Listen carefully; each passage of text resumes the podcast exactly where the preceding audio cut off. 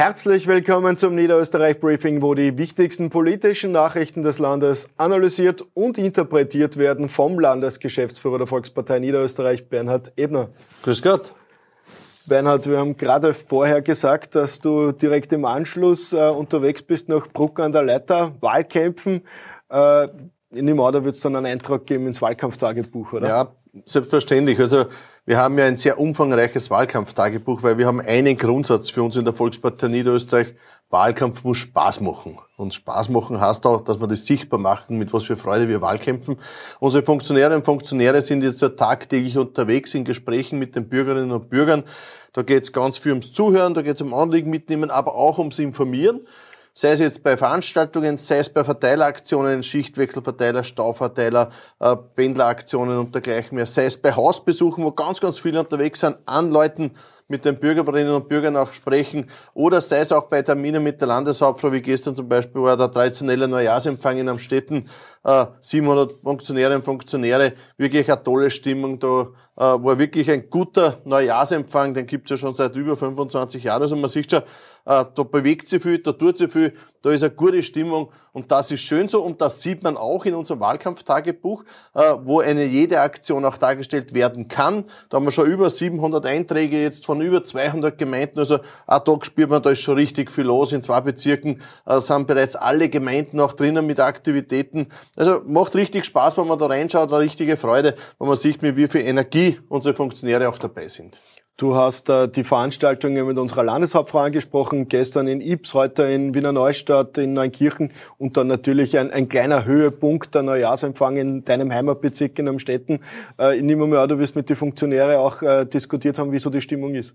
Ja, die Stimmung ist gut. Das muss man echt sagen. Also die Funktionäre sind motiviert, die wissen, worum es ankommt. Nämlich es geht jetzt darum, jeden Niederösterreicher, jeder Niederösterreicher eines zu sagen, wollen wir in Zukunft blau-rot oder bleiben wir blau-gelb? Ich glaube, das ist die wichtigste Botschaft, die wird jetzt kommuniziert, die wird weitergetragen.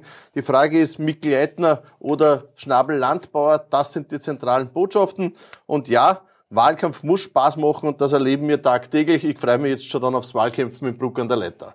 Äh, das eine macht Spaß, das andere bereitet fast ein wenig Sorge. Du hast heute eine Pressekonferenz gegeben. Neben dem Wahlkampftagebuch äh, gibt es auch eine Schattenseite, nämlich auch viel Vandalismus. Ja, leider. Der Vandalismus ist auch stärker als wie bei vorhergegangenen Wahlkämpfen. Wir sehen das und erleben das.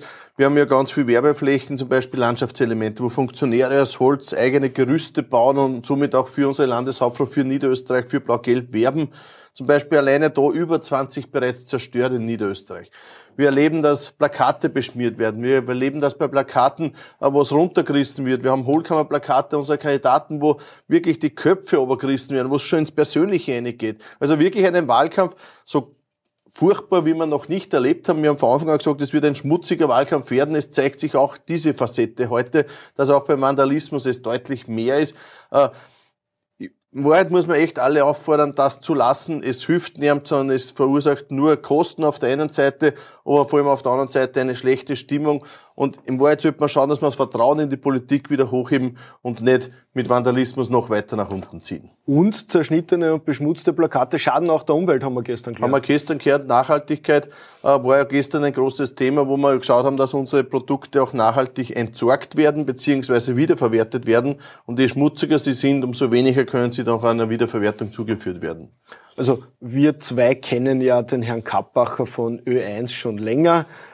Ist ein sehr spezieller Redakteur, der quasi immer auch seine eigene Meinung wahrscheinlich wichtiger nimmt als die der Politik.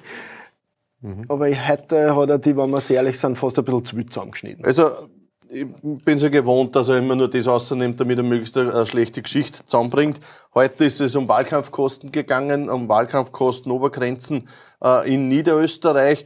Und ja, ich habe darüber informiert, zum Beispiel, dass Niederösterreich nicht die höchsten Wahlkampfkosten pro Wahlberechtigten hat, sondern das Burgenland da gar keine hat, äh, keine Obergrenze. In Wien, die höher sind als wir Wien, Niederösterreich pro Kopf, weil wir mehr Wahlberechtigte haben, die Grenze ist ja die gleiche. Äh, all das habe ich informiert, auch darüber, dass natürlich jetzt noch nicht eine Abrechnung vorliegen kann über einen Wahlkampf, der noch zwei Wochen geht Trotzdem hat er die schlechtesten Aussprüche, fast schon Wörter aneinander gereiht, damit er ja eine schlechte Geschichte zusammenbringt.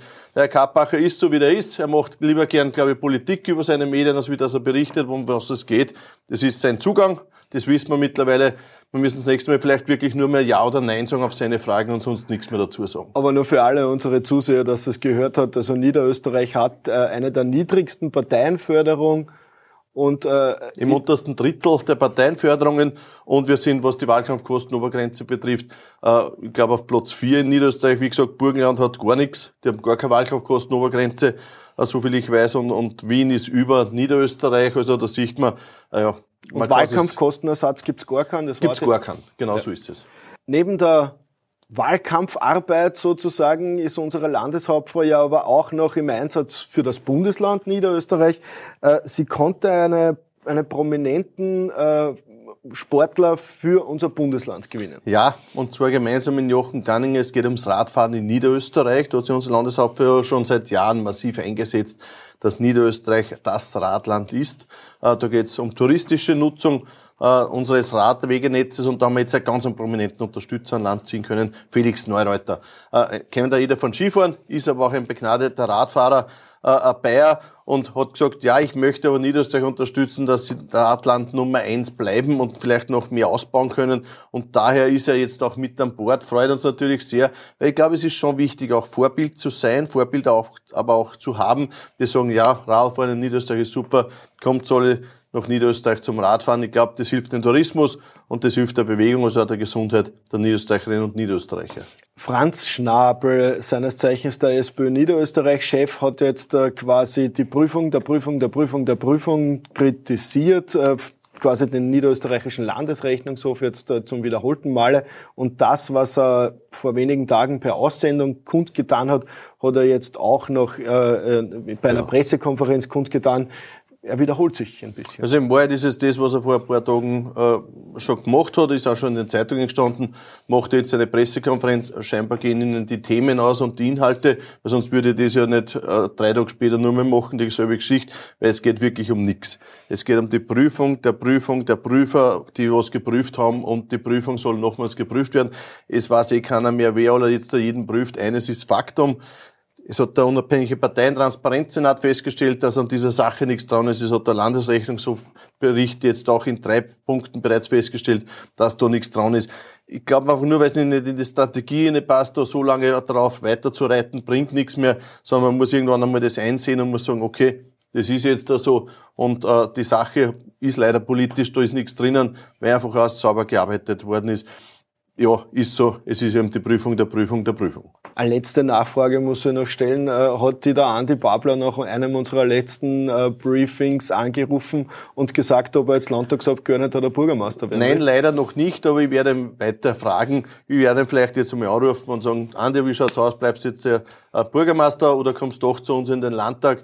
Beides spannend. Ich bin gespannt, was er drauf sagt. In diesem Sinne sagen wir vielen lieben Dank fürs Zusehen. Wiederschauen.